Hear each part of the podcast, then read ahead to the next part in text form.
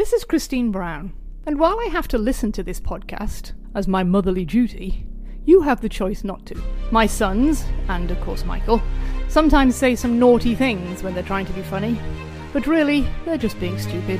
You still want to listen? Go right ahead. I am not your mother.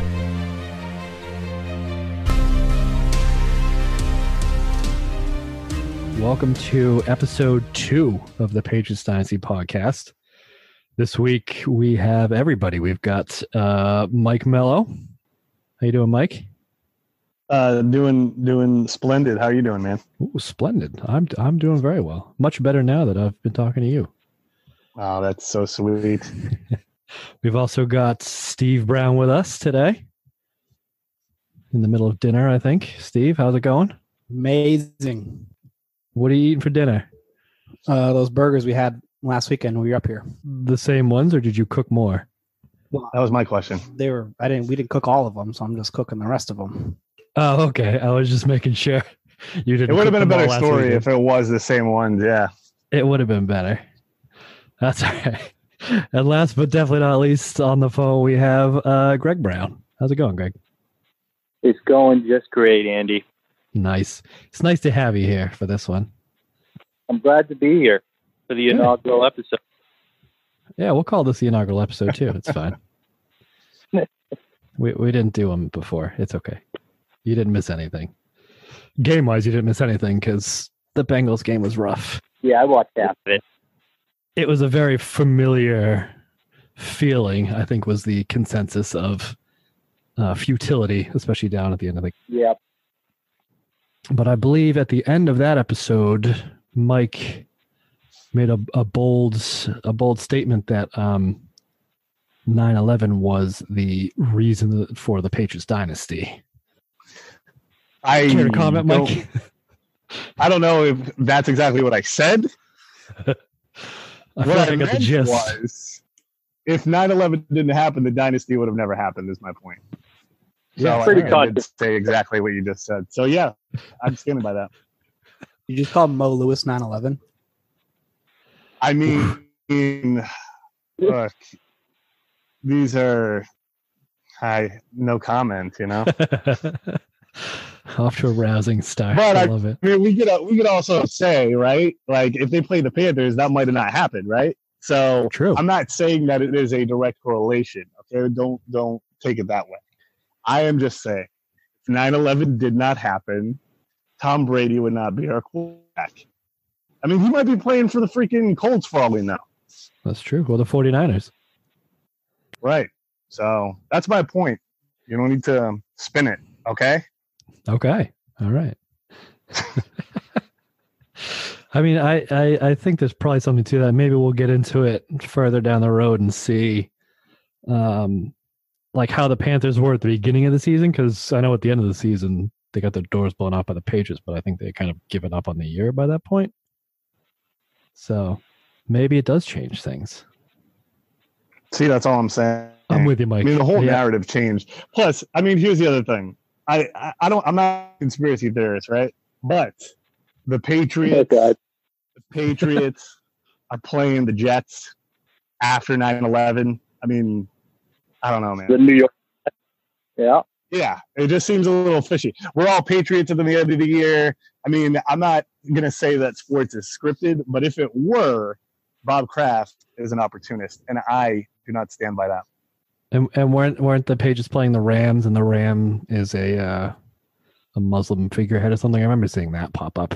I, I did happened. see that frequently as well. I don't know. It seemed a little too opportunistic, in my opinion. But hey, uh, this is the Patriots uh, But dynasty. you think you would think that if it was scripted, the the the Patriots wouldn't have lost to Jets from New York, right? um, I don't know, but the on I feel nose. like around that era, yeah. And the, the Patriots, you know, we're all Patriots, right? Uh, Right. The whole Bob Kraft thing. I think But we're all I don't know. I mean, if I were gonna like tie together the uh, the country, I would probably do it around the Patriots. yeah, I mean, I get it, but you think you may also do it around one of the New York teams as well. So Yeah, but they just didn't have the talent, did they? maybe that's what 2007 was. Oh, it could have been a little redemption there. yeah, just a long game. Fair change. You got to educate yourself.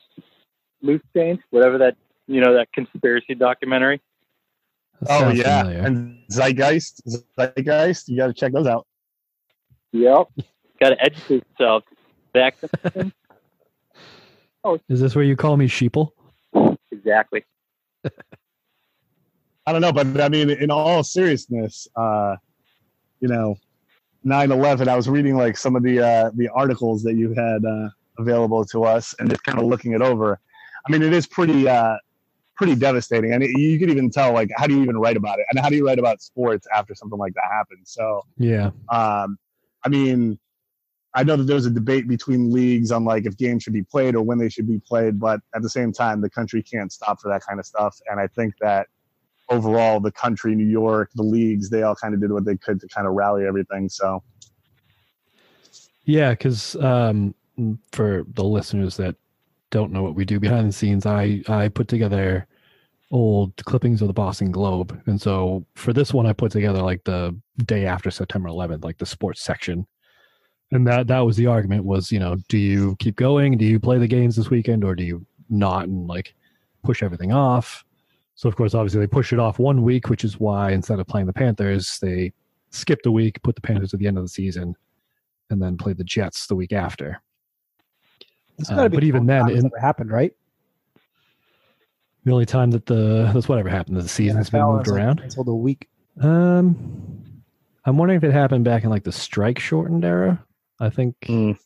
that'd be the only other time I could think of. But f- the only time that since we've been alive, yeah. Yeah, it's pretty intense too. Watching like the Andruzzi brothers, like that one. That one had me going with the fields. You know. Yeah. oh yeah, yep, pretty All powerful. Yeah. It, I didn't expect it to as much because it's been so long, but it definitely hit me somewhere. Yep. Oh, dude. And then, like, how about? I mean, I wrote this guy's name down. He's like the Mass State Trooper, but Dan Clark sort of Yes. like led the national anthem, and he went through like this whole. It was like part performance art, part like history lesson, talking Yeah. about like sort of our country, our country and the national anthem. But I thought that was phenomenal. Yeah, I was riveted the whole time. Yeah. And even uh, before that, they they started the whole programming with um, New York Mayor Rudy Giuliani talking about, you know, unity and New York and strength and all that stuff. It's interesting to see that side of him, especially what he's become these days. But he was very eloquent, I thought. point. And then they moved on to that whole extended national anthem. It was, it was, it was, uh, yeah, like Greg said, I wasn't expecting to be hit that hard by it because it's been so long, but it was, uh, like even the moment of silence felt longer than any moment of silence you hear anymore. Did you see uh, the Lionel Richie thing? No. No, I, I missed that. I watched it through YouTube, and they had like some extended opening, and they had like Lionel Richie doing like a piano song solo type thing. It was ridiculous. Oh, that's right. Yeah, that was, uh, right after Rudy, I think, wasn't it? Exactly. Yeah, yeah. No, I forgot about that. Yeah. So my question was going to be, who- who would, who would you have do it in today's day and age? If you had like a national tragedy and you got to pick like the songbird of our generation, who you got going out there? Ooh, that's a good question. Lil Uzi, you think? Taylor Yin Swift, Yang? maybe? Taylor I gotta- Swift could gotta- be, uh, you know, she could be classy. So probably somebody in country music, I would think. Lil Xan, Lil Xan. no. Yeah, Lil Uzi. Bruce Springsteen, dude. He'd be perfect. Oh, you're right. Yeah, Is but he's not like alive? really. Yeah, everybody loves him, knows his song. I mean, he's kind of not our generation though. He's like way back there anyway.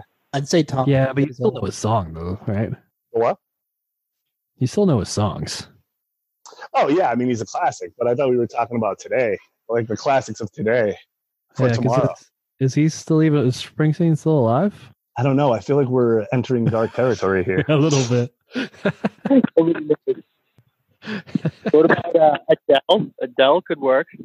That could oh, good one. Yep. Yep. That's not a bad one. Hopefully, uh, this uh, you know we never have to address this uh, ever moving forward. Would that be clear. But I love how this podcast off to a very patriot centric start here. It sure is. yeah, this is about football, guys. Well, I mean, you kind of have to talk about this because this is like the mood going into this game was super patriotic. Yeah. And I mean, it's also crazy just looking back because I mean, I, at the time, I mean, I was, you know, in college and, you know, what the hell, you, you don't know anything when you're in college, right? So I don't know if so, like, I, I quite understood like exactly what was happening at that time. I know there was a confusion as to like, you know, who was behind it and like what this whole thing was. So looking back oh, yeah. now, I mean, you definitely have a different perspective on the whole thing for sure. Yeah, absolutely. Yeah. Did you notice that they don't refer to it as 9/11 either? Because it's like it happened last week. So I Also, they wonder when, refer to like, it as like last week. so Oh, crap, that, that whatever. That's always kind of interesting. It's like when does it that no that name become like a unanimous Become thing? The date, yeah. Hmm, that's a good point. Yeah, Yeah, I wonder when that happened. I wonder if it was on the one year anniversary of like this is the date it happened. This is the date that's Yeah, going to that- down in infamy. Right. Yeah, that would make sense. Like a year on, you're like 9/11. Yeah. I mean, in in in like adding to Greg's question, like what, how do you guys feel about how they they went with this? Like, what what do you think the ideal situation would be to um, sort of pay respects and kind of let the country heal a little bit before going back to it? I mean, do you think that it's a right to just get back into playing these games? Uh, I think it's a balancing act, and I think even even when they were playing this game, like in the the papers, they were people on both sides. Was like, yeah, well, they're just the NFL just getting back into it because they don't want to lose any money, and the other half is like, yeah, we need to get back into this because we can't let you know terrorists dictate our lives, and we just need to get back to doing what we're doing. So, I think they walked to find enough balance. I'm sure there was shady shit going on in terms of like they were trying to get um whoever was using the what's the the stadium in New Orleans, the Superdome at the time. They were trying to get Oh. whoever was using it the weekend after the original Super Bowl to move their shit. All right. So there was kind of like some some of that stuff going on. So the, uh, I think there was some like the NFL doesn't want to lose any money sort of things happening. Right. I mean, it's a catch 22, though, because in one sense, I mean, it's sort of like the evil empire where you're talking about they just want to make money, but then it's also like, you know, we're capitalist society. And if we do allow that to kind of change our behaviors, then what are we doing? Right, exactly. Yeah, I'm I'm strongly in that camp of like the point of terrorism is to fuck up your, you know, your shit and make you overreact. So it's like that's basically giving into what they why they did it. You know? Right. And Mm-hmm. the fact that we're still taking our shoes off to get on airplanes is Yeah, I exactly. kind of points. Yeah, it's a to- fair point. Not Yeah. me. Pre-check, bro. Oh, that's, this, that's how the other half lives, I guess. Must be nice. It is. All right, then. I guess it's just me, assholes. Now, the one thing I I did catch was that um, I know Greg touched on the Andruzzi brothers, so the whole family actually going out there because the dad was there too, right? But Oh, yeah. they We're saying that that was Robert Kraft's idea, which I thought was kind of cool. It is. And it was also, I mean, I don't know, because it's always a debate with like entertainment and these spectacles of like, like you said, how much is opportunity versus how much is heartfelt. But just at least not even talking about craft or whatever, but just seeing the family, seeing how they Yeah. spoke. I mean, that was like really um, just amazing to see their reaction, how much they did love the country, how much they were felt it. I mean, all of them are from New York, if I'm not mistaken. So, Yeah, because they were all, uh, or at least a couple of them were firefighters in the New York Fire Department. I think Mhm. they did something in the Super Bowl as well, like something similar. Yeah, that that sounds familiar. But yeah, I think, and one of the because they interviewed them like towards the end of the game, the bro like the brothers on the sideline, like as the game was going on, Mhm. and I I thought they said that one of the brothers, like 9-11 was his first day on the force, which oh, I think, yeah, I ridiculous. think something like that. Yeah, it's insane.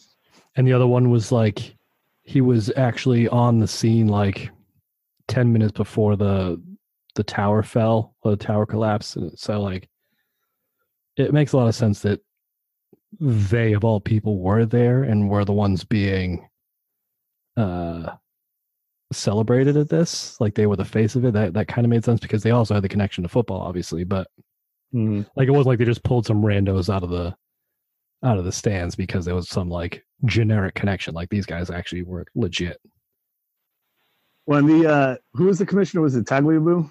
Tagli, however you. yes i believe so Yeah. So, I mean, we could probably wager that Goodell might not handle it as classy. I don't know. That's just a gut feeling. well, I mean, there was a whole bunch of stuff swirling around Tagliabue about how he didn't want to cancel the games that weekend too. And the Oh, only reason he didn't know did that. is because the Jets uh, threatened to just not play regardless if they held the games Mhm. or not, like all the players.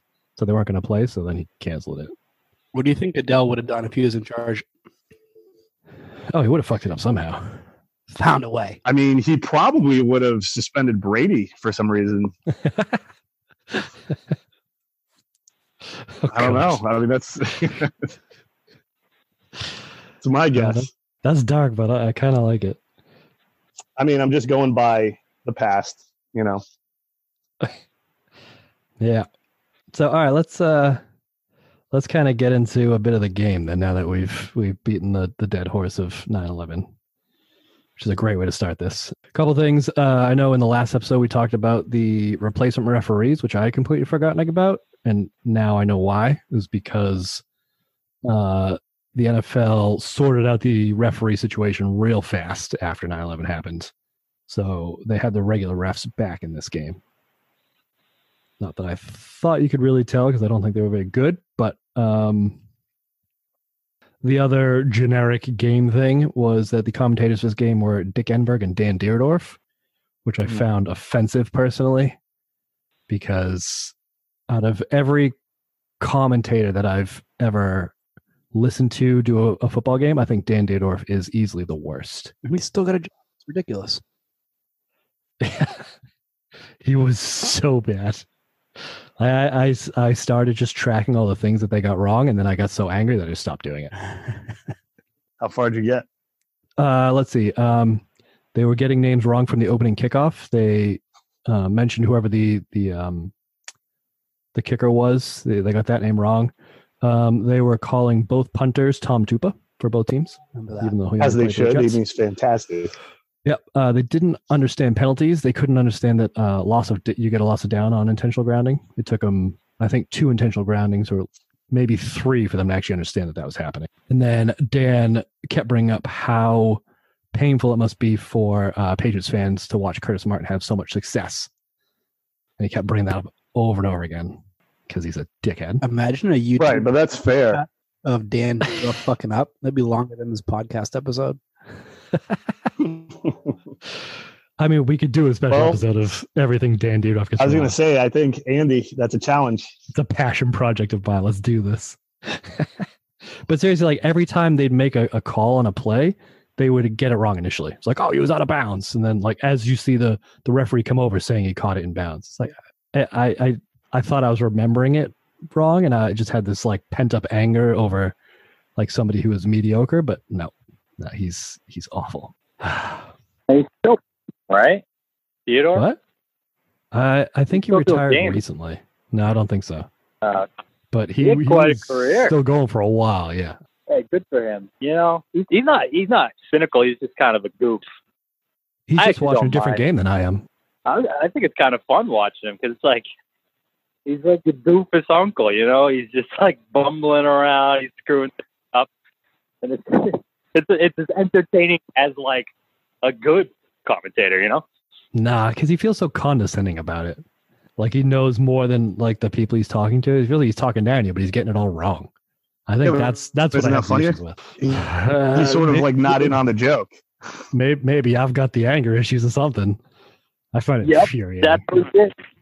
Do you want to talk about those uh, issues? Well, I what, was what are you trying to say, earlier. I was- Craig? I was thinking Dan Fouts. Who's worse? Oh, Fouts is terrible. Yeah, he's bad. Dierdorf is worse. Uh, this is Yeah, this they're is the the hill that I die on. Dierdorf No, is give me. Fouts. I hate Fouts. No, Joe, this is what because I guarantee as we go through these games, the Patriots will get a lot of Dan Deer- Dierdorf, and you guys will come around because he is. I I I even remember him. I, I I remember specifically. I think it was a Bills game, but it was a punt, and he he I think he was watching a different game because he was That's talking about it being a, a kickoff, and it he had like the wrong teams he was talking about. It was just completely wrong and every single aspect of of the commentation. I just made a word up there. I'm so angry. You got me Commentation. fired up. Hey, can we circle back and talk about your anger issues for a second? Uh, yeah, apparently Greg was uh was about to to drop some knowledge on that. I know he's got some some insight into my anger issues. Okay.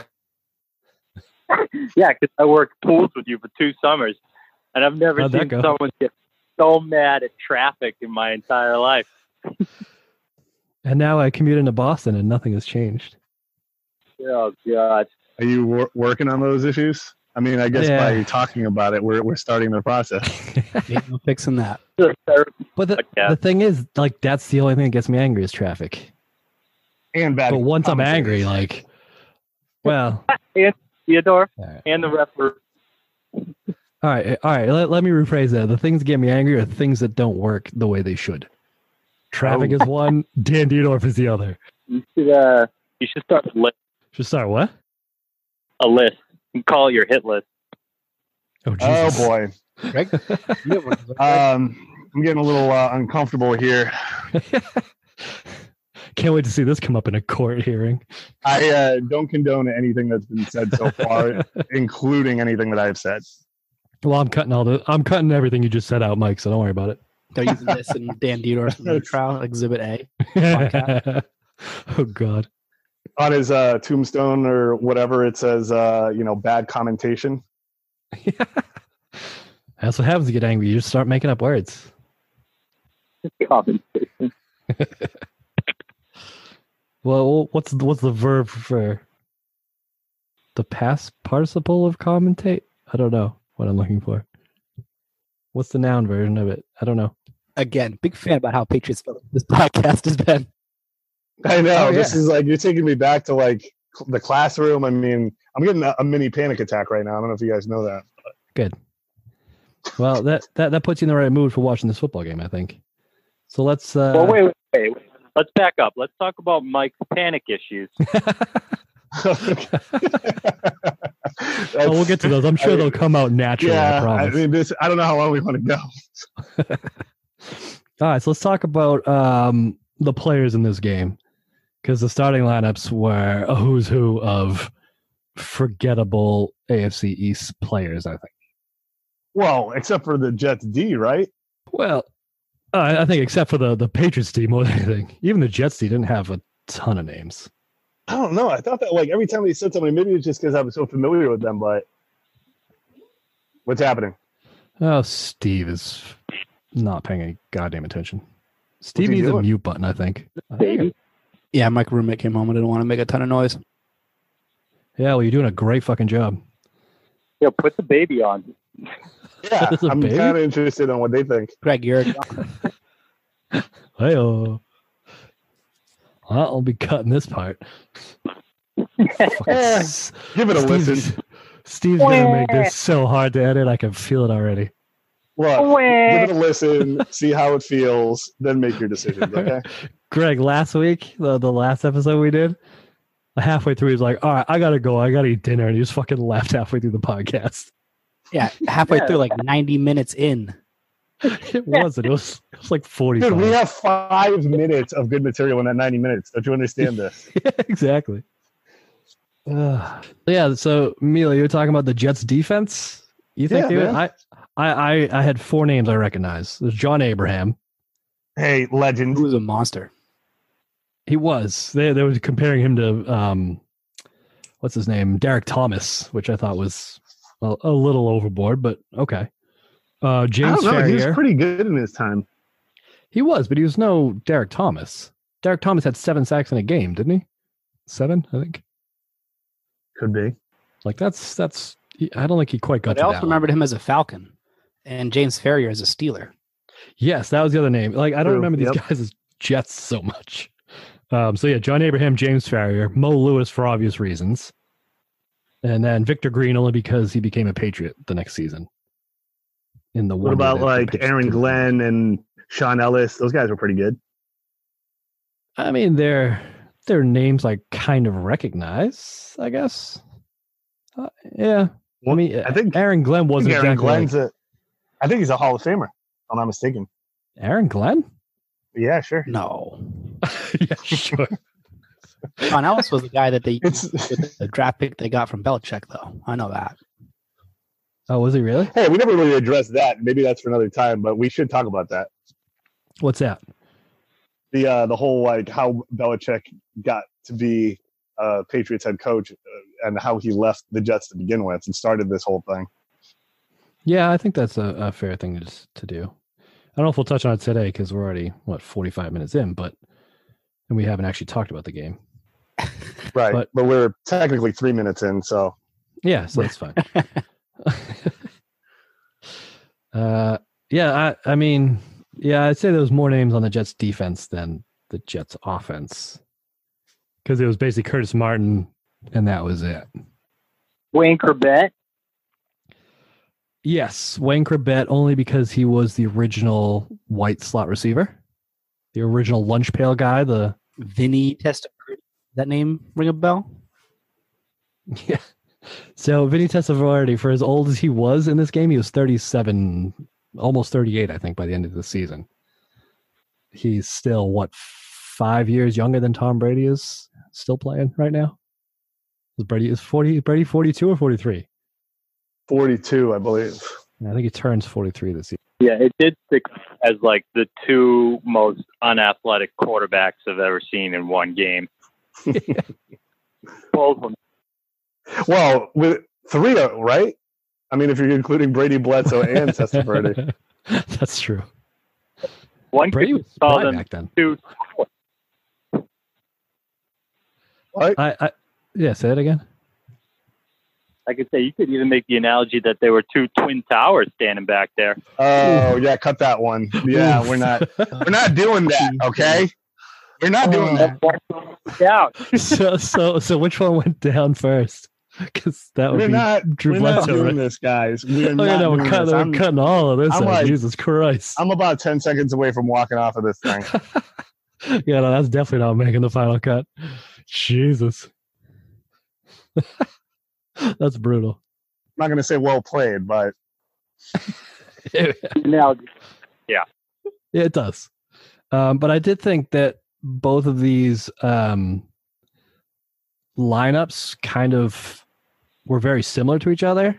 Like you had a uh, an older quarterback who was on his last legs. Um, a team that was focused, an offense that was focused around the running game on both sides, with no name receivers at the time, and then like the, both strengths were the the defense on both sides, and those were the names that you recognize, and like all the stats were almost Yeah. exactly even too all the way across the board. Like these were probably the perfectly matched teams. I had a note on that as because they were showing um, uh, Curtis Martin's like numbers from the year before, and it was like 1,200 yards. I was like, oh, that's pretty good. 3.8 yards a carry. So I looked up like like rushing attempts players had back then. And if you look from that season, there's like 10 or 12 guys with 300 plus attempts, and there was only one last year. oh, wow. And Saquon was 260.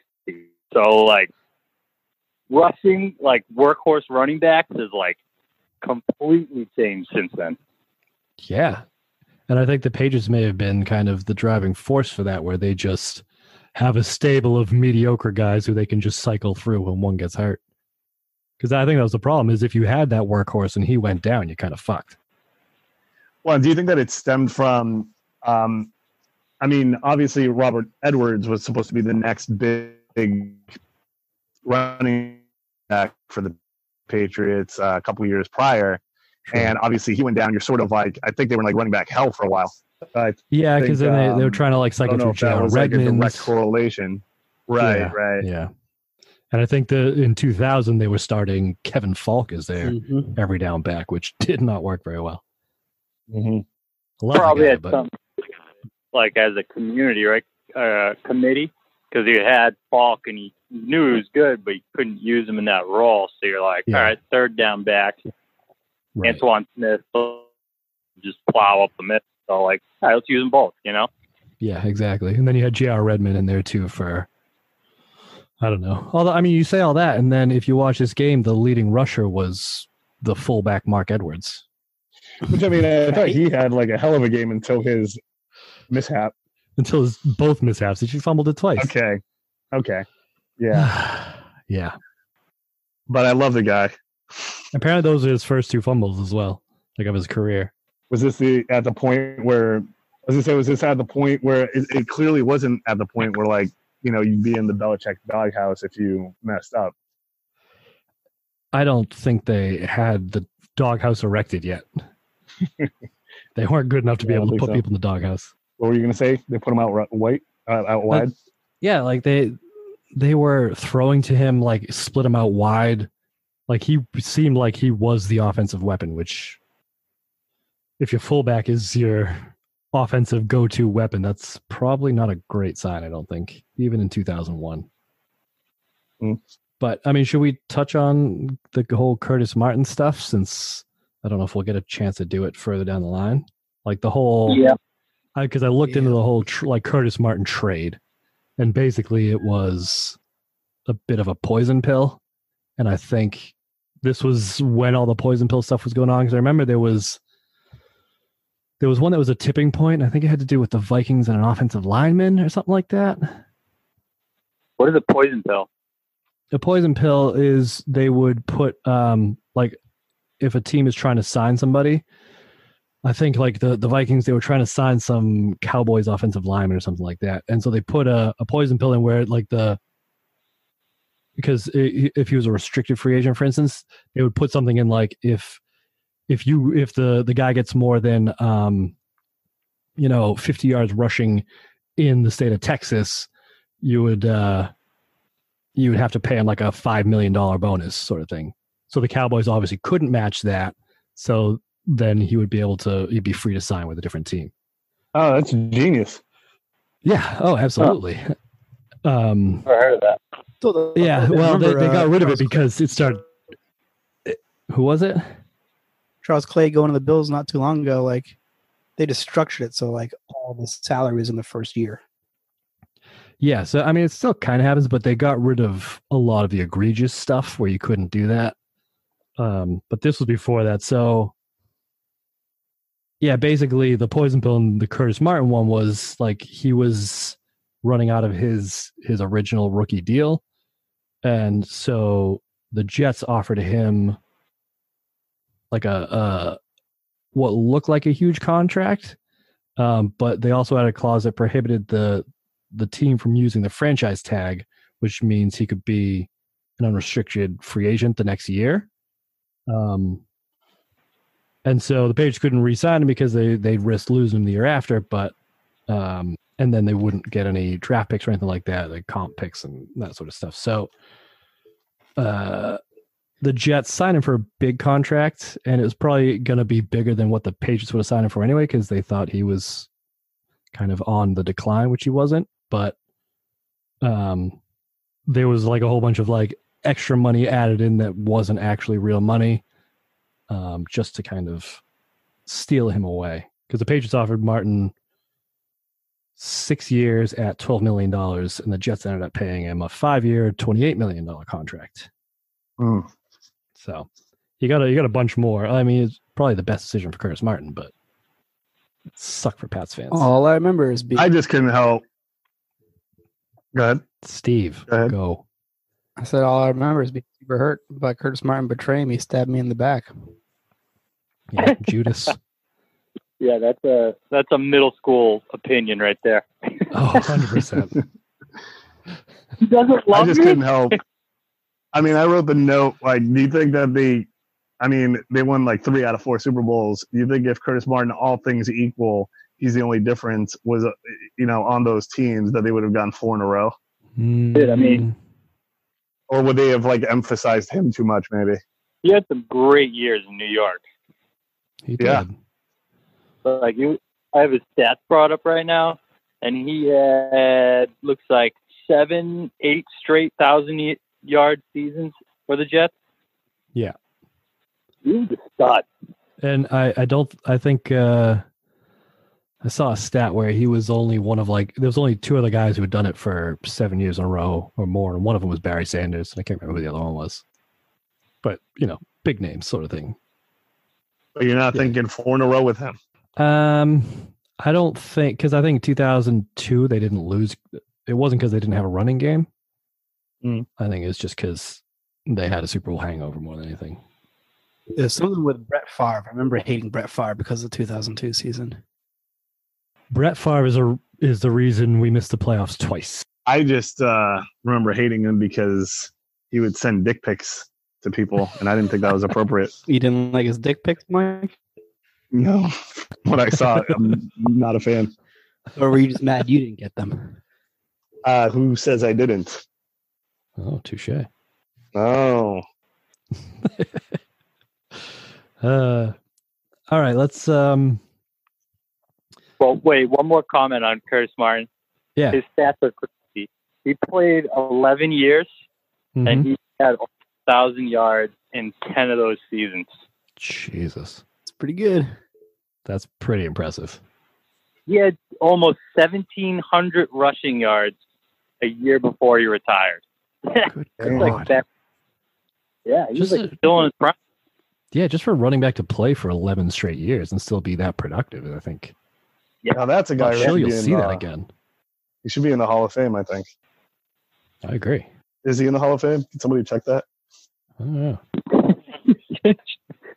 no, he's not in the Hall. I don't think so. Well, that's a freaking travesty. We should spend the rest of the time talking about that bullshit. uh, other question: Has enough time passed? I have no. Idea. Mike, I checked your Aaron Glenn take too. He's not in the Hall of Fame either. Yeah, I, I checked that I don't think we need to double check that one, but all right. All right, all right. Uh, Jesus. Um, yeah, I mean, I'm I'm not too worried about spending all this time talking about Curtis Martin and 9/11 because there's not much to talk about in the actual game itself. Mm. Um, but uh, let's just talk about the Jets for a bit. Um, they did go 10 and six this year. Wait a minute. Yeah. Curtis Martin is in the Hall of Fame, guys. Jesus. Is he? Yeah, I'm fact checking right here. All right, so you're you're one for two on Hall of Fame calls. Good. That's all I'm saying. Yeah, all right. It's back to 500. Yo, Uh, you Like know who the else? Patriots. Dan Theodore from the the Pro Football Hall of Fame. I'm not Now, gonna fact just- check that because yeah. because if he actually is, that's going to make me angrier than the fact that you're just telling me that he is. I'm just going to Well, believe you're the- saying that to make me angry. He received the Pete Rozelle Radio Television Award from the Pro Fo- Football Hall of Fame. Oh. for freaking commentation. That's awesome. uh, Mike, You you, might not get a heart talent. attack to this. You would not know talent if it hit you in the face. Is all I'm saying. Neither would the Commentation Hall of Fame either, apparently. Oh, god damn it, Dan Dierdorf. Fucking useless. I am. I'm, I'm going to put together a, a super clip of him saying shit wrong. Uh, It's my new passion project. He's got a sick mustache though. He did. I'll give him that. Um, so yeah, so the Jets finished third in the AFC East, uh, made the playoffs. Three teams in the AFC East made the playoffs. So AFC Yeah. least, I don't think so. With the Dolphins or the Bills? Uh, I believe it's the Dolphins. Yeah, I don't think the Bills were good at this point. This was their Jim Kelly hangover era. which continues That's to a pretty bad hangover too. Yeah. Oh no, no, it was the Colts. Wasn't wasn't it? Oh, shit. Patri- Oh yeah, yeah. I They think were in there. Patriots- Yeah, Patriots, Colts, Jets were the three AFC East teams. Um, completely forgot. yeah, I mean, can we just say uh, Jim Kelly four straight Super Bowls? I mean, I don't know if he was the quarterback for all of them, but that is a pretty bad hangover. And I don't know if they've made the playoffs since. So that's terrible. Uh, they made it once. They were nine and seven a couple years ago. That's They made the playoffs, and they lost to uh, the. Jags uh, in a game that ended like six three. and the Music City. Miracle. Oh, you're right. Oh, I remember that. Oh yeah, and the Mir- Music City Miracle where they lost to the Titans on that throwback on the kickoff. Yeah. Oh, you're right. Yep. Okay. Yeah. They Lot had an history. illustrious playoff career, actually. yeah. Yeah, so the they would end up losing the wild card to the Oakland Raiders, which I think we will end up touching on later. Head coach is one of my favorites, Herm Edwards. This was his, yeah, this is his first year as an NFL head coach. Um, Really? He was with the Jets, yeah, until from here until 2005, and then with the Chiefs, obviously, from 06 to 08, and then I think from there he just went to college. I know, I know he's coaching college now. Arizona State. Yeah, okay. And it was great to have him in the league because uh, the Patriots would go nine and two against Herm Edwards coach teams He won two games. between 01 and 08. Yeah, and this was one of them. Uh, I guess, yeah. But that was when Brady went nine and one. yeah, yeah, basically.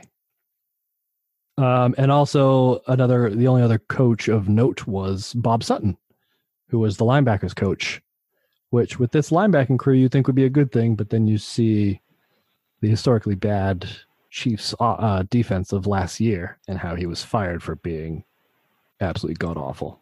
That's a fun note. You just brought everything down. Well, that was the idea. Uh, Herm Edwards, he'll do that to a guy, to a podcast. Um, You should talk, Andy. what? You should talk to somebody. What about about my anger towards Yep. people? people I've never met. It is. It's people I've never met. If I if I meet you, I'm less likely to be angry at you. I think. I don't know. I think I've made you pretty angry over the years, so that's a false statement. Yeah, I, I feel like it's the other way around. Actually. yeah, it has actually been that way for a long time. Yeah. I mean the the headbutt that I gave you in the face that was by accident. If we're putting the cards on Look, the you table, just can't let it go. You know, I could have. I mean, I don't condone violence, but things could have gone a million different ways. And I'm a peaceful man, and he just won't let the, the headbutt thing go. And I don't understand. I mean, it's the headbutt of 15 years ago for crying out loud. Yeah, that's true. I don't know what he's telling you guys, but um, I'm, I'm just frankly sick of it. Oh, that's not what I've heard. Something just came to mind that I wanted to bring up. Oh, Just to give a little color to the conversation, is I was watching the Big Lebowski the other day, and oh okay. he's the bowler. That's yeah, I'm exactly what Jesus. like. Look, I may or may not have heard that about 50,000 times. Um, so thanks for being 50,001. And once. And I was also dressed up as that gentleman for Halloween some year. So if you can find uh, those pictures, You brought it upon yourself. okay, it'll be a, a treat for you if you can dig that up. That would be a treat. Head, uh, hairnet and all. And I think I'm licking a bowling ball. So Yeah, in in the purple jumpsuit, right? yeah, purple jumpsuit, the whole shebang. Yeah. We won't talk about what his character is because I didn't really think about it until after I wore the costume that I probably don't want to be associated with that guy as a character. But it did look legit. Why? I don't remember the character in the movie. I think the character in the movie allegedly may or may not have spent time with children. I don't know. Oh, oh. I may have not been aware of that fact. These yeah, I wasn't happen. sure that's where that was headed, but all right, okay. Yeah, definitely a pedophile. Moving on, we all make mistakes, guys. Speaking of pedophile, how about the first half of this football game? Oh boy, yeah, I'm I'm gonna leave now, guys. Thank you, thank you so much, guys. what are you, Steve? Uh, do we think he's really gone? No, I don't think he's really gone. yeah, so let's talk about a, this football game. You know, now that we're we're like 45 minutes into this, 55 minutes into this. Uh, it's gonna be a lot of editing. There All right, wasn't- I decided to come back, guys. All right. oh. Thank I'll give you one more that. chance. I'll give you one more chance. I couldn't stay quiet for that long, so we'll give this another go. Uh, all right, let's do Oh, this. But I, I'm I'm on the edge. All right, Mike, lead lead us off for the first half. Tell me tell me your thoughts on the first half of this game. The first half, I would say, top 250 games I've ever seen played out. uh, I'll tell you why. Um, one, uh, that that Jets D was just tough as nails. Uh, I remember, like we said, those those star star studded team there. Um, the punter Lee Johnson again. I said it last time. I'll say it again. Star punter. Uh, what else can you say? The guy's number one in everything. He's punted Um, for 42 miles or something it- like that It- total. exactly. It doesn't matter that he played for 72 years. He's amazing. for Um, bottom of the barrel teams his entire career. Yeah. Um, uh, the run game I felt was far better, just uh, optics wise. Yeah. Um, I don't know how you guys felt about that, but I thought, I mean, they used four guys like you touched on, but they were pretty pretty solid. I think. hmm Um, I don't know if you guys thought it was a uh, it was an an obvious upgrade, or if you even knew. I mean, uh, that that Antowain Smith would sort of be the the guy. Yeah, it didn't feel like it from this game. It felt like they were sharing the load. Like, like we ta- touched on earlier, it was a lot of Marc Edwards Mhm. get, getting actual physical handoffs. Uh, my guess is going back to like I think it was Greg talking about the doghouse. Um, I I don't think we I don't remember seeing as much Marc Edwards. Um, but then again, I may just not be remembering correctly. But uh, I feel like when thinking about the 01 season, you think about Antowain Smith being the workhorse Mhm. and that wasn't happening this game. It was it was much more spread out. There's a whole lot of J.R. Redmond and Marc Edwards and Kevin Faulk getting carries in this game. Yeah, I mean, it was all pretty even. Um, but what stood out to me in the first half was the uh, unbelievable play of Drew Bledsoe. Um, Okay. I feel like essentially every good play that he made was followed by a horrible one right after. yes. I was hoping. And it- yeah, and it happened time and time again. It was actually amazing. It was yeah, I mean that so true. that one intentional grounding where he was about to get sacked and he just like flipped it sidearm into the Yeah. top.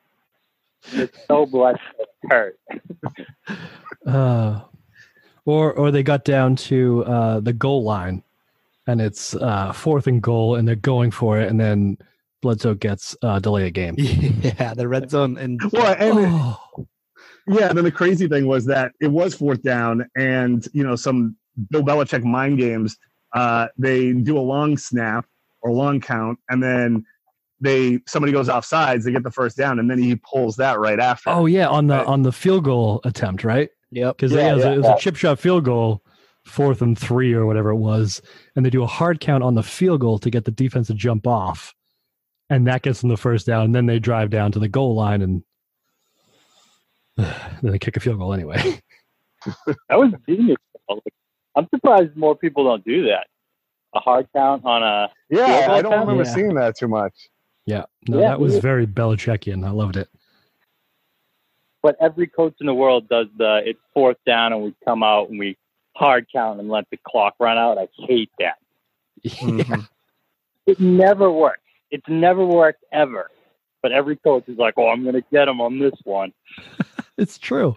So, all right. Excited, going to go for a fourth, and then they just don't, and you're like, "That sucks." So, okay, I, I agree with you 100%. But recently, the pages have started doing this thing where on fourth down, they'll leave the offense out and they'll kind of linger. Then all of a sudden, the offense will sprint off the field and the punt team will sprint on. And then Yeah, I they'll hate punt it. that. I don't Hate know it. why. But you know, it's like one of these mind games and they're doing it for some specific reason. I just don't know what it is. Yeah, it's the fuck with the fans because like, "Oh, we're going to go for it." Uh, no, we're not. He's probably not fond of the fans or the media or his team or maybe even wife. himself. Other exactly. Just people in general. Yeah. Demaryius Thomas. Oh yeah, that's kind of an interesting thing. It's also interesting that players are starting to speak out a little bit more on a little bit more Belichick stuff.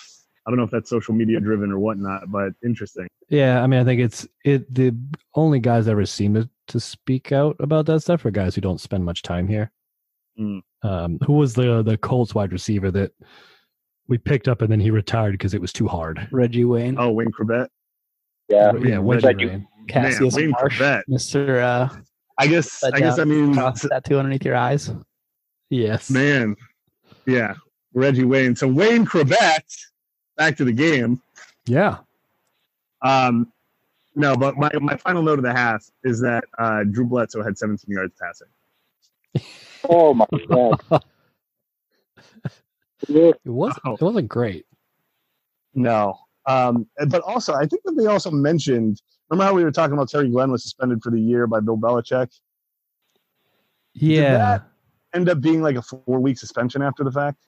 So yeah, I think the league gave him a four week suspension, and then he came back. He must have come back because Tom Brady's first ever touchdown pass was to Terry Glenn, wasn't it? I think. Yeah.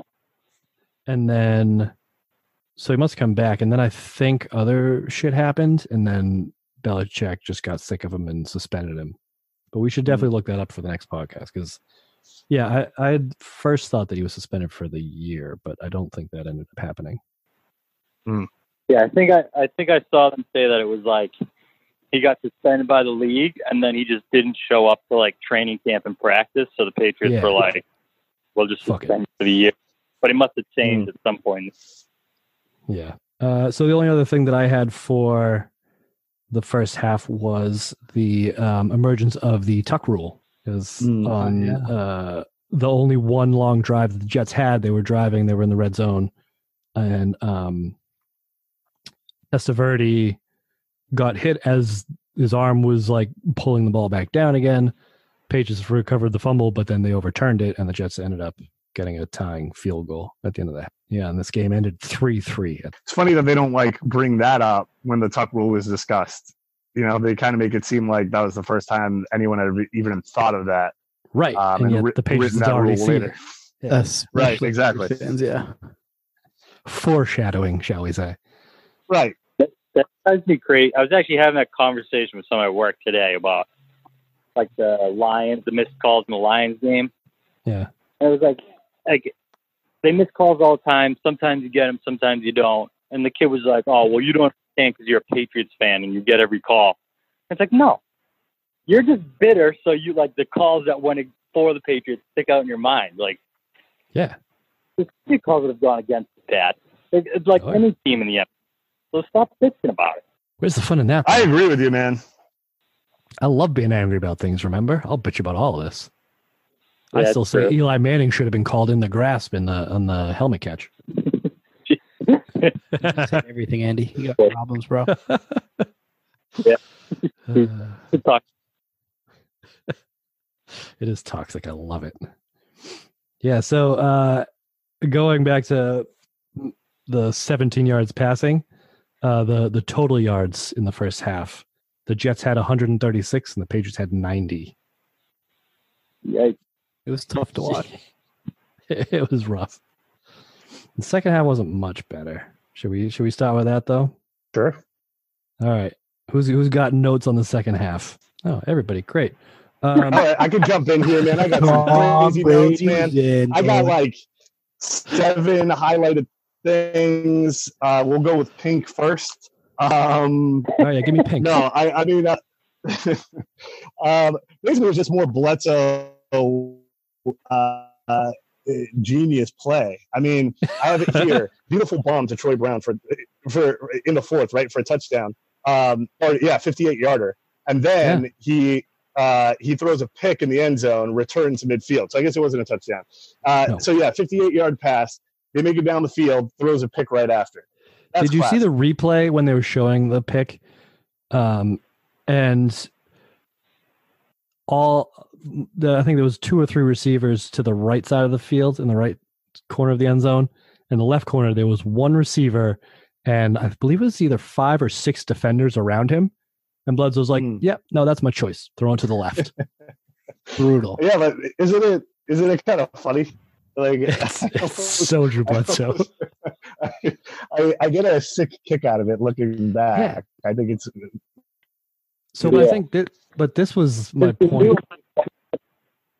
Go ahead, Jay.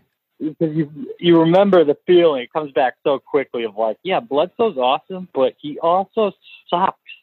Like, what is he doing? Yeah. You know? Yeah, it was that very f- it was that very familiar feeling of futility at the end of games like Yeah. well we were kind of in it, but you know, this is what happens. We're the Patriots. You know? I mean, but if you look at it this way, he kept it interesting every week. Like with Yeah. Brady, Oh. you know, you kind of No. know what to expect. Well, we do now, but I think back in 01, I think the difference for this team and the reason they turned around was it was still the same. I, I think Brady wasn't any better than Drew Bledsoe, but they were still keeping it close at the end of games, and Brady would make that one last play at the end of the game to get the W instead of losing the game. Yeah, And that's True. how they that's kind the of difference. ran the whole team like all the way through 04 or until like, even 07 when Brady got his weapons. Yeah. I think Bledsoe's a more talented quarterback, like stronger arm. They both can't move, so like it was all about like decision making and like situational football that Brady was way better at. Mm-hmm. Right. And that was how Belichick ran the team, which I think is probably why Brady moved up the depth chart so quickly. Is because he could he understood Yeah. the the situational aspect of it better than the other guys. Yep. Oh, Yep. So yeah. maybe maybe when people say Tom Brady is a system quarterback, that's the system they're talking about. They're right. They're right. He is. Yeah. what an intelligent guy who makes good decisions and wins games. A, a guy who his his focus on the situational aspect of things is better than others. That system, I guess. I don't know. We'll, yeah, we'll, I mean that's we'll workshop that. We'll workshop that. We'll get there. How could we spin on this? He's elite, but he's not Joe Flacco elite. and that that one playoff run. Yeah, we're, we're not going to talk about that playoff run. I mean, Flacco's playoff run was worth what 130 million dollars or whatever the hell it was. Yeah, it was A lot of money. Yeah, That, So that basically was- ruined the the Ravens, which is great. yeah, for years. Yeah, it's still recovering. All right, so I mean that's kind of the only thing that happened in that half, right? Was there anything else? Nope, Not I really. I don't don't have. Lights I mean, off, I ran out of. What was that? Game over. Turn the lights off. Go to bed. Nothing interesting else happened at the end there. Yeah, Yeah, well, the didn't, highlighters uh, dried up pretty quick. Drew Bledsoe got pulled um, because of performance, right? That's what they said. Hang on, Yeah, I, I I have the I have the quote here from uh, none other than our favorite Dan Dierdorf. We're being told Bledsoe's replacement is not because of injury, and there was I mean, that could have actually some some Belichick mind game. well, there was a full article in the Boston Globe the next day, basically bitching about like Dan Dierdorf bitching about no, not Dan. It was uh whoever the sideline reporter was. I don't remember her name. Uh, but basically, she went up and asked the PR people, and like, "Yep, nope, it's not an injury related thing." And everybody's like, "Yeah, it is." Like apparently, even Gil and Gino on the uh, the radio broadcast like, "They're saying it's it's not an injury thing." Well, and I mean, we're obviously talking about Mo Lewis's hit on Bledsoe and sort of him kind of finishing out that drive and then being pulled. But he was standing on the sideline. What I think is insane is didn't he have a, a punctured lung and like internal Yeah. bleeding, and the guy Yeah. is just standing on the sidelines like nothing happened. Yeah, So I, I, think mean, uh, they they uh, they interviewed Brady after the game, and Brady actually said something along the lines of, "I was right there when you got hit, and uh, if I ever get hit that hard, I'm gonna be in the hospital for a month." Like Drew Bledsoe can take a shot. Oh hell yeah, he can. I mean, he's tough. Um, but I, I also couldn't see in the broadcast uh, that I was able to watch. But I mean, wasn't his whole face mask like bent when he took that shot? That's what they said, yeah, but uh, you couldn't see it. I mean, I, th- you didn't really see him much with the helmet back on, Right. but yeah, I didn't. Maybe I it's one of those like legend see- things. Yeah, yeah, or maybe it was bent, but it was just like not enough that you can actually see it, sort of thing. Right. It's technically bent. I mean, I I just looking back, I don't know if it was uh I definitely remembered seeing the bent face mask and just like how gratuitous it was. So that didn't happen. yeah, no, I don't think so. Uh, it was it was good to confirm that. Seriously. Well, if you if we want to go conspiracy, I got one for you. Oh God. Here They're all saying that you know uh, nobody really knew how hurt Bledsoe was, and that they put him back in the game, and then they they finally pulled him. I think they knew how hurt he was, but they put him back in the game anyway. But they just made him hand the ball off. All he did, he he did two handoffs and a shovel pass, and then they turned the ball over, and he never saw the field again. I think they knew how hurt he was. So what what would be the uh the purpose of that as a decoy? No, so he can get hurt more, and Tom Brady can come in. Exactly. Oh, there you go. See, we got there. Well, it was a one score game, so they're probably hoping they could pull a game out. Yeah, uh, that, that would probably be my guess. But Which. Tom Brady almost they, they- they didn't seem like they were going to trust Bledsoe to throw the ball down. But to Steve's point, I think he's right. You- You put Brady in there, and you expect him to look like the absolute goober that he looks like on his his uh, player profile picture there. Mm. and like he just looked like normal Brady's out there, just calm and collected, picking up chunks of yards, actually moving the ball for the first time through the air in the entire game. He had more than 17 passing yards, I think, in that drive, right? Oh, did he? yeah. Well, I think one of his passes was for like 20 some yards, so he must have. Well, and it was interesting because obviously, I mean, he didn't have command of that the the the first team, you know. So Yeah. uh, certain things were sloppy. He was a little bit slower than that maybe we're used to. But even in that sort of uh, two minute drive, it, it still looked better than Bledsoe's had in the last like five years. It did. It looked more under control. But you're right. It, it was a lot slower than you expect from a Tom Brady led offense because it's such a well oiled machine these days that they can run a two minute offense in no time. Mhm. But you're right. It was, yeah. I've, uh, let me see. He was five of seven on the drive before he just started chucking in the end zone because they didn't have it. So, I mean, he was, he walked right down the field. quarterback injuries. Pat Mahomes just went to the locker room. Yeah. Oh, Wait, is he playing right now? Oh, that's wild. It's Thursday night. That's right. I forgot. Whoa. So I don't.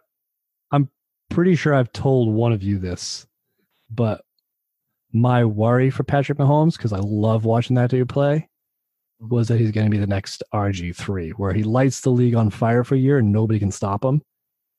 But as soon as he start, he gets that first injury, he just won't be the same guy. I'm a big fan too. He's awesome. Yeah, I man, love watching it- him. it's so fun to watch that guy play. Um, He's a, he's amazing. Did you know he used to be a shortstop? no, Mhm. He used to play Yeah. baseball. Yeah, his dad was a baseball player, professional. Yeah. I mean, hopefully he heals up. Uh, I mean, I mean, you know, maybe when like if things go as as they seem to go, and uh, you know Brady retires and whatever. I mean, this dude's gonna be lighting up all kinds of teams, and you know, it's not gonna be fun for the Patriots, perhaps, but it would be fun to see overall. But yeah, hopefully he doesn't hurt himself. Stidham I think it's gonna be him and Watson, him and Deshaun Watson. not Jarrett I think Stidham. those will be some already. good battles. Jarrett Stidham's already thrown a pick six. I wonder how long it took for Brady to throw his first pick six. Good question. Stidham's just ahead of the game. Can we check the stats on that? I bet we could. Well, Stack, actually, uh, I may have. Can we that. get a stat guy? Oh, we that's- gotta get a yeah, stack up. I am the It's stat. called was that? bullshit on the stupid stuff you guys say. I don't know what you mean. Glenn Hall of Famer.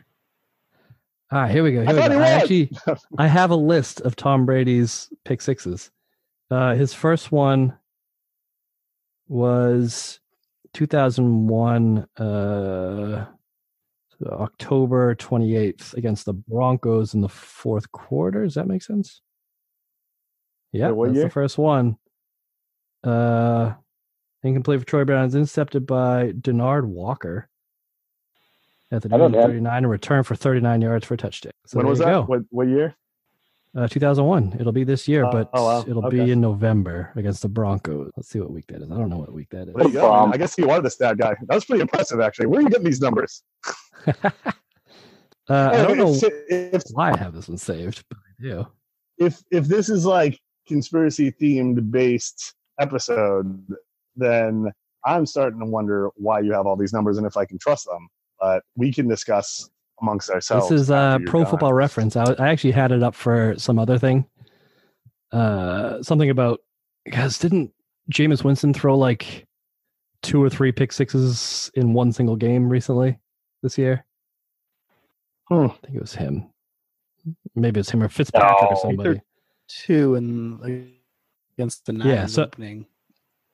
So I, I was looking up uh, how long ago it was since Brady's thrown two, and it was his second to last one was uh, December of 2017 against the Bills of all teams, and then the one most recent one was obviously the Falcons in the Super Bowl that same year. So That long cliff, ass man. time ago.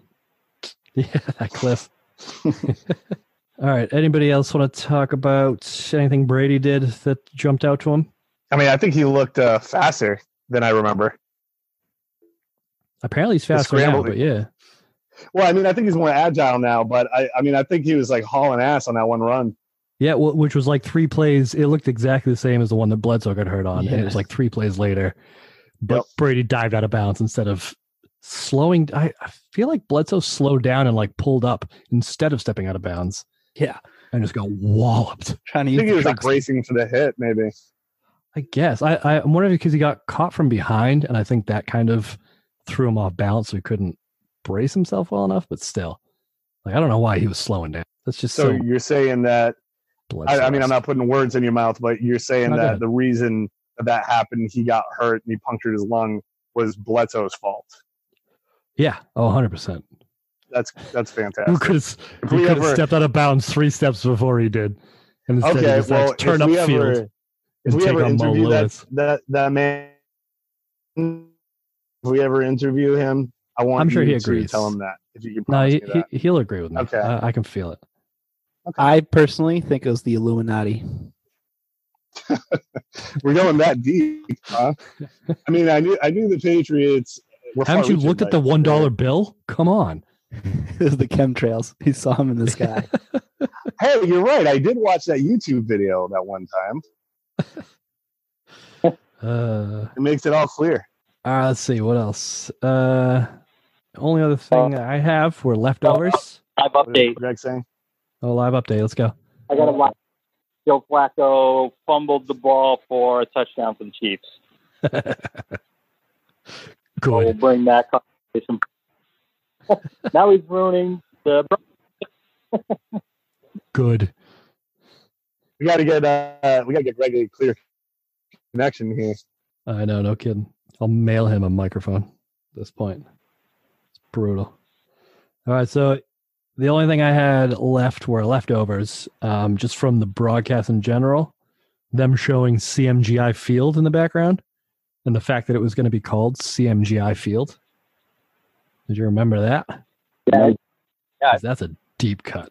That was. Uh, Uh, would you care to elaborate? I actually looked up who CMGI was. yeah, I don't even know who it is. Uh, so apparently they were uh, a, like a web company that owned a bunch of. They're actually out of Andover, Massachusetts. They, but the article that I found was called "Could CMGI have been the Google of Boston?" So they were Hmm. like a big ass tech company that would buy smaller tech companies, and they owned. Uh, here we go. Uh, included companies like Alta Vista, Lycos GeoCities, Raging Bull, which I vaguely remember, Snapfish, YesMail, and others. So I think Alta Vista was their their big search engine that was supposed to be like Hell yeah, the that's the competitors. Yeah, exactly. Alta Vista and Ask Jeeves and all of those, and Yahoo. And obviously we know what happened. But they got hit big by the uh the dot com bubble. So they could no longer afford to rent the stadium. I looked up uh, the the worst stadium names because that's a bad name. I Yeah. found one that's hilarious. It's in India. It's a cricket stadium. So this is a guy's name. So it's like Ralph Wilson or Lambeau. His name is Doc, Dr. Y S Rajasekhara Reddy. ACA VDCA Cricket Stadium. I love that. Like you, you found no, that out. I love that. What did you Google to get right- there? Who needs a stats guy, huh? yeah, right. Right, I know. What, was- what was I thinking? Uh, Couldn't just made it Raj Stadium. Come on, buddy. right. Now you gotta get the full name in, but doesn't have the same effect otherwise. Hell, signature line with all the like acronyms and bullshit. Oh, it's fantastic. What were you gonna say, Mike? Um, I didn't know if you were going to talk about the other leftover, I, I, but I was going to bring up. We're going to do the uh, the best and worst thing again because I do have one that um, it's actually a pretty good uh, Bledsoe play. Yeah, let's do it. Give me your give me your best and worst, Mike. All right. Uh, for best, um, so Damien Woody fumbles the the shotgun snap, and Bledsoe dives on the ball like a maniac as like two like jets are jumping on him. And it made me think of like you know Cam Newton in the Super Bowl. He's like deciding if he should jump on the ball and he doesn't. Like they, they could have won the game. And this is like you know against the the Jets week two, and Right. the, the guy is like putting his life on the line. So that was pretty awesome. That was great. That was that's classic Drew Bledsoe. Love Mhm. Bledsoe. But what did what did he do the play after? Because I bet it was a what, what did I call him? Uh, butt clench Bledsoe. Because Oh yeah. nothing makes your butt clench tighter than Drew Bledsoe on third and long. that is great. It's because I, I like I was I, I knew the outcome of the game. I've watched this game before, and it's from 2001. And every time he draw back on third and twelve, I could. It was like an instinct. It just like tighten up. Like oh oh oh oh. He got, yeah. No, that was a bad decision. Every time. So What's your best boy, I like that. butt clench blood. So that was that was his Yeah. best. What was your That was worst? the best. Um, every time somebody on the Patriots touches the ball outside of Tom Brady, pretty much the worst. Um, there's too much, man. There's like Marc Edwards. There's all that stuff. I, mean, I can't go into it. So, all right, well, I'm going to uh, counterpoint that because my best was every time Troy Brown touched the ball. Because I remember, like, obviously, I, I like have this soft spot for Troy Brown, and I'm always like, yeah, Troy Brown's my favorite Patriots. But I never like, you kind of forget why until you go back and actually watch the game, and the dude is electric. And he was kind of the only weapon it felt like he's he was the only weapon on the Patriots for years, but they never even really utilized him for whatever reason. felt like he's returning punts and he's like not calling fair catches, even though there's three guys around him and still somehow managed to get 10, 15 yards on punt returns. Every time he catches the ball, he goes for 20 yards. He's always wide open. Love and I wrote down like that that that uh, return that he had that was like for 23 yards, but it was like it looked amazing. Yeah. Oh, yeah. I think it was in the second quarter. But yeah, Yeah, every time he yeah. touches the ball, you're right. Like he probably should have called a fair catch for it, but he's like, you know what? No, I got this. And he, he sidesteps that first guy every time. It's like Edelman All right, when he used to return him. I'm gonna I'm gonna change my statement and say the worst is every time Bledsoe was involved in anything. Can I say that? Yeah, all right. Because you're right. You convinced me. It's quite a reversal. Uh, kind of. He's big Mark think my- fan. My my worst was um watching Je'Rod Cherry try to be the poor man's Matthews. That one play Mm. where he lit the returner up before the returner even caught the ball. That's kind of rule number one of like one. being a gunner on the punt team is like not hitting the guy until he catches the fucking thing. And then he gets up like, whoa, what did I do? It's like, man, you know Matthews Slater. Dude, he took a risk. he sure did. Sometimes you got you got to go for it. Sometimes you know. there was a quote in the paper the day after about him being like, "Well, I think I kind of got pushed." I'm like, "Nah, I, I watched to see if you did. You didn't get pushed at all, bud. You just hammered through three guys to get to the the kick returner on a mission." So that was my worst. Uh, what about you, Steve? What's your best and worst? That pick Bledsoe through that we talked about was just awful. it was so bad. Yes. Come like they had like, oh, we can, we can do it. Got a little momentum here, and that. So what's your worst? and the best is definitely getting a little a little taste of Tom Brady and what's to come. You know, just an aperitif. Uh, that's a good one. Yeah. All right, Greg, give me some best and worst. Yeah, so I, di- I didn't have a best and worst, but I have one note that we didn't talk about. I don't know if you guys caught this, but they were talking about Kevin Swain and how. So I looked up his Wikipedia. This guy at one point played 52 straight weeks of professional football. So he played for the NFL, the AFL, and the XFL all in one year. What? Whoa, really? how- Jesus. 52 straight weeks of full. That's almost a full year playing every week, That's Holy which crap, is that's outrageous. Yeah, yeah, and it maybe like the exit. This dynasty might outlast two iterations of the XFL if we're lucky, which could be awesome. It's- that's that, that would be amazing. So that sounds like it's your best. So yeah, we'll call that my bet. Yeah, hell yeah. Yeah. That's all I had though. yeah. No, no worse. No, that's all I had. An eternal optimist. I like it. Yeah, yep. Yeah. What about the? Uh, I. You could use the uh the the the jumbotron in the old Schaefer Stadium, whatever the fuck they were calling it at this point, Foxborough Stadium. That thing looked beat. Like broken pixels and shit. Do you hear them making fun of the Oh, yeah. stadium? the commentators, Yeah. Where they're like, "Oh, they're gonna sh- they're gonna sure miss this place," and then Theodore Finn with a not. Oh yeah, I remember Like, that. Uh, fucking Dierdorf. the Of course he uses the not joke. God. Yep. you know what? All riled up. Hall of again, Fame, Hall of Fame career. man. No, Hall of no. Famer. I'm, I'm I'm not fact checking that. I'm just not going to do it. I don't. This is a. Hall of Fame episode of the podcast, in my I, opinion. th- I think it I is. feel pretty think- good about it. Yeah. Yep. I'm gonna have to trim it down from the three hours that it took us to record it, but yeah, there's at least 23 good minutes in here. Oh yeah. I'm surprised you I- didn't go 24, Greg Brown. That feels like your number. Mm, yeah. Ooh. Well, there's still time, fellas. Another hour, we can get a minute out of it. I'm I'm know. up for it if you guys are. Nope. Okay, never mind. I am all done. Uh, I have to go eat. all right, boys. Yeah, I think I All think this was good. Same time next week. Absolutely. Sounds like a plan. Um, Who's week three? Who are they playing week three? Uh, the Colts, I think. Yes, that. Ooh, that's a great game. Yeah. Yep. Against uh, the Teaser. like Colts, who have uh, scored, I think, 40 points in both their first two games. Because I remember seeing the score Really? across the bottom, and they had blown out the Bills this this week. If you look at that like stock ticker for scores, like the Colts were the only ones scoring like a regular nowadays Yeah. NFL score back then. Yeah, every every other game was like 17-10, except for the Colts, who put up 42. Mm-hmm.